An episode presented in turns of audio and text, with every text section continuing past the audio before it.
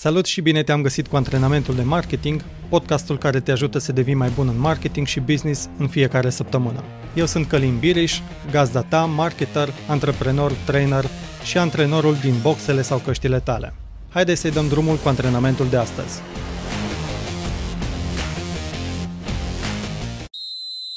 Până îți faci încălzirea, vreau să te gândești la cel mai prost meci de basket sau fotbal la care ai fost sau la care te-ai uitat. Îl mai ții minte sau l-ai șters total din memorie? Ce a făcut ca acel meci să fie prost? Poate că a pierdut echipa ta preferată, poate ai fost într-o dispoziție proastă sau poate nu s-a întâmplat nimic interesant pe tot parcursul meciului și pur și simplu a fost o pierdere de timp. Eu detest cel mai mult meciurile de fotbal în care nu se întâmplă mai nimic. Se dau doar multe pase, puține atacuri, iar jucătorii nu prezintă un pic de sclipire pe teren. Cu siguranță știi și tu acele meciuri. Mai mult decât acestea, detest ședințele sau prezentările noastre. Din păcate, la acestea nu pot schimba canalul din respect pentru participanți sau datorită importanței subiectului discutat. Cu toate acestea, îmi regret soarta când ajung în aceste ședințe.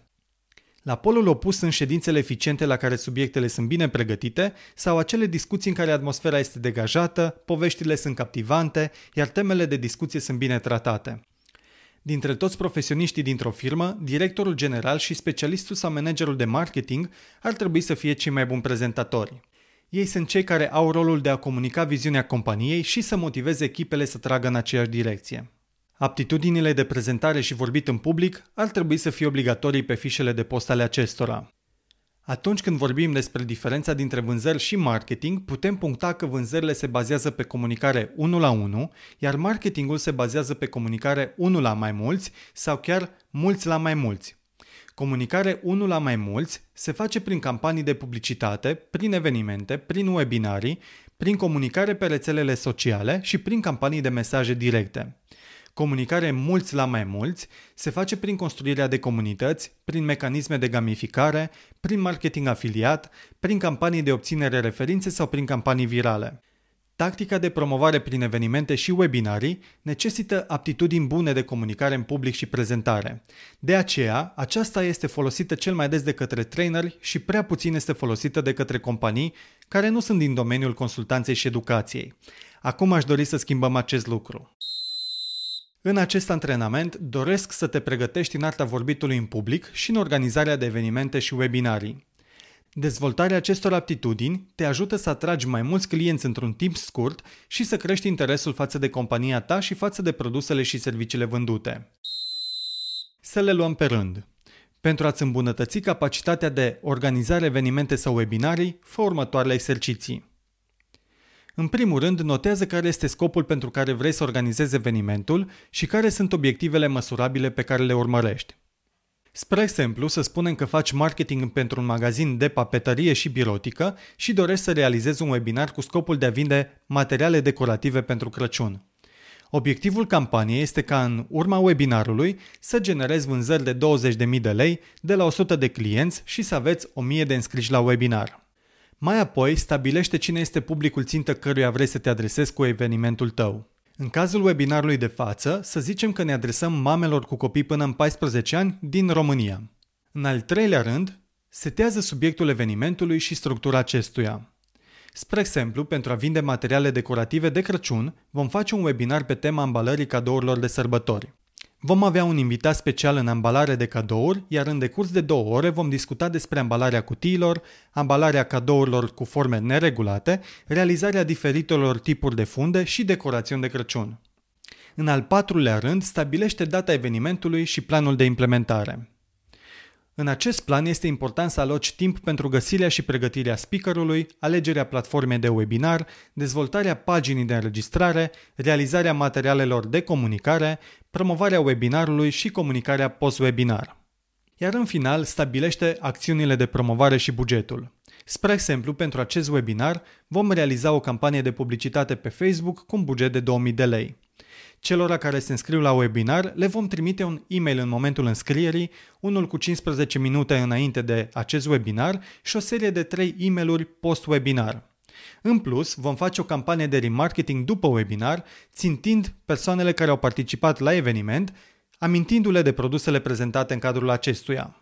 Aceștia sunt principalii 5 pași pe care i-ai de realizat pentru un eveniment online simplu.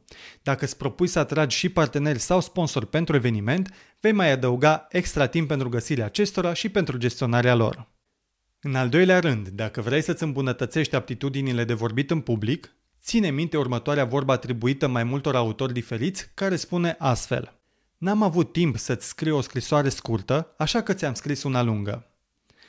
Să faci o prezentare bună, scurtă, la obiect și de impact, necesită timp de pregătire și cunoștințe. În continuare, vreau să te gândești la următoarea prezentare pe care o vei susține sau să-ți imaginezi una pe care vrei să o susții și să faci următoarele exerciții. În primul rând, notează scopul prezentării. Spre exemplu, ai de susținut o prezentare despre rezultatele companiei din acest an. Scopul este ca prin comunicarea acestora să crești moralul și încrederea echipei în planurile companiei. În al doilea rând, stabilește cui se adresează prezentarea și care sunt ideile de interes pentru participanți. Să zicem că pentru comunicarea rezultatelor de final de an vei avea în public managerii de top din departamentele companiei. Astfel, va fi important ca în prezentare să inclus idei despre cum fiecare departament a impactat rezultatele. Nici de cum să nu inviți la prezentarea ta persoane care nu au treabă cu aceasta sau care nu au niciun interes cu privire la subiectele discutate. În al treilea rând, stabilește o structură simplă de prezentare, dar care să-și atingă scopul.